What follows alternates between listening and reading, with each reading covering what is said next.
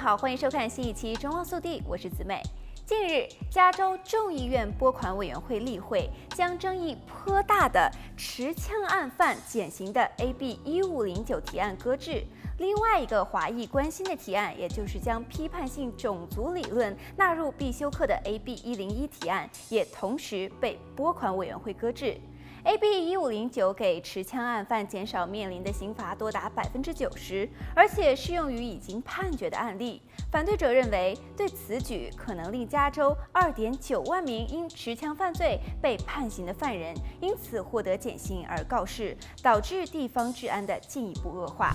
AB 一五零九的起草者为民主党州众议员，这个提案被认为是民主党的极左派提案。有消息称，这一提案还受来自民主党议员内部的批评，认为这一提案漏洞太大，是在欺骗选民。来看下一则消息。近日，美国劳工部称，加州最近提交失业救济的申请数为七万一千二百件，较该数据前一周的七万八千六百件减少了七千四百件。然而，加州就业发展局 （EDD） 的一份报告显示，截至四月二十四日，失业救济申请的积压案件高达一百零五万件，而最近全美地区申请失业救济的件数降至四十九万八千件。是自病毒大流行十四个月以来的最低点，但是仍然高于去年三月的二十三万件的水平。随着疫苗接种率的增加，对于企业的限制逐步放宽，更多的民众开始旅游、购物和外出用餐，消费力的上升促进了就业市场，就业市场逐渐乐观。来看再下一则消息。为应对旧金山亚裔美国人社区仇恨犯罪案件的激增，最近美国联邦调查局 （FBI） 旧金山办事处公布了一项最新的战略，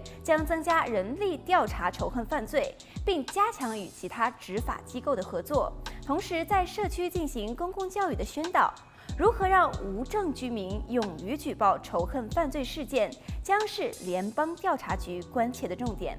联邦调查局表示，他们会加强少数族裔之间的团结与合作。此外，相关的宣传广告也会在社群媒体露出。当局呼吁民众，如果发现仇恨犯罪或者是其他侵犯公民权利的行为，也可以拨打四一五五五三七四零零向联邦调查局 FBI 旧金山办事处举报，也可以在网上提交相关的资讯，网址就在屏幕下方。好了，本期节目就到这里结束，让我们下期再见。